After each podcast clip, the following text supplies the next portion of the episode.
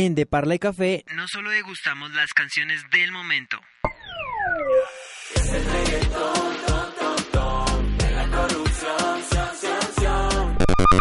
También hablamos de su impacto en la vida cotidiana. Bueno chicos, yo quiero hacerles una pregunta, bueno, si son como dos. Eh, ¿Qué piensan ustedes sobre la consulta anticorrupción que pasó, ¿piensan que los ciudadanos ya han abierto los ojos en cuanto a sus gobernantes y en cuanto a la misma elección de sus gobernantes? Bueno, yo creo que eh, tocas un tema muy importante. Creo que hay como un antes y un después de la consulta, pienso yo desde, desde, desde mi punto de vista, porque se está gestando un nuevo país, un país un poco más, un país un poco más consciente, como decías tú, eh, un, país más consciente de cómo elegimos a nuestros gobernantes y qué hay más allá de elegirlos. No es solo el momento, hay que salir de ese, de ese encajonamiento que tenemos los ciudadanos y que tiene el país, de pensar que el ciudadano solamente tiene que abrir sus ojos o hablar o criticar o opinar cuando en los dos tres meses de campaña porque no es así, en realidad no es así. El ciudadano tiene todo el derecho y tiene el deber de participar durante los 12 meses del año. Durante todo el año tiene que participar.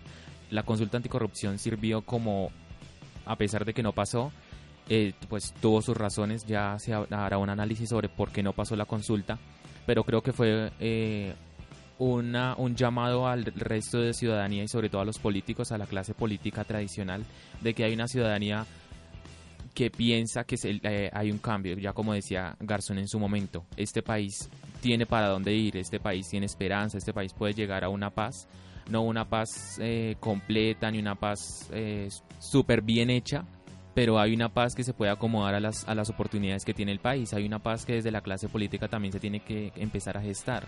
Un tema importante como la corrupción, creo que hoy en día no hay un día en el periódico de, un tabloide, de una revista, que no se toque el tema de la corrupción, porque es increíblemente importante tocar el tema de la corrupción, hay que criticarlo también desde desde el papel de nosotros los periodistas hay que criticarlo, hay que investigarlo sobre todo y hay que enseñarle a la ciudadanía, hablando de ciudadanía, cómo se tiene que empoderar el ciudadano a la hora de elegir, a la hora de criticar, a la hora de generar conciencia cuando se vayan a elegir a los gobernantes.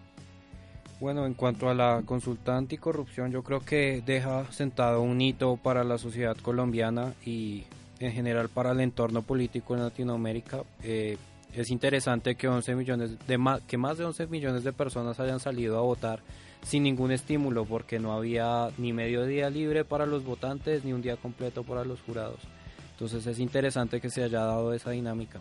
En cuanto a la dinámica política como tal en Colombia, eh, sí ha habido un cambio en torno al pensamiento ciudadano. Las personas han despertado, por decirlo así. Eh, ya, ya casi no le comen cuento a los políticos. Eh, sigue habiendo una dinámica política bastante oscura, por lo menos en la costa, por ejemplo, en Chocó, en los lugares poco más alejados del centro del país, siempre ha habido una dinámica muy turbia y se sigue, sigue persistiendo, pero aún así hay gente que se, que se levanta ante eso y está dispuesta a entregarle a los colombianos un mejor mañana.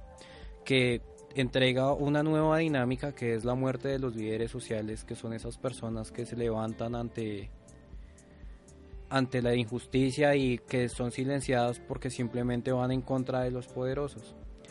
Otra cosa es que ya no hay una corriente política que diga yo soy la verdad. Eh, en Colombia nos hemos dado cuenta que la verdad ya no es un solo político, sino que somos todos los colombianos. Eh, hace poco eh, el senador Gustavo Petro vino a, aquí a Zipaquirá a hablar sobre ciudadanía y nos demostró que vino a hablar de todo menos de ciudadanía y lo dice alguien que apoya las ideas de izquierda. Eh, Gustavo Petro podrá ser un muy buen político, pero como ciudadano fracasa, porque la ciudadanía, como lo dije antes, la construimos todos, no solo una persona. Y si dices que vas a hablar de ciudadanía y hablas tú solo, entonces ¿a qué ciudadanía estás llamando? ¿A la ciudadanía de uno o a la ciudadanía de todos? Y por demás hablar, extender a las demás corrientes políticas que ni se pronuncian con los ciudadanos, o sea, gobiernan solo para esa élite política que ha gobernado el país por más de 200 años.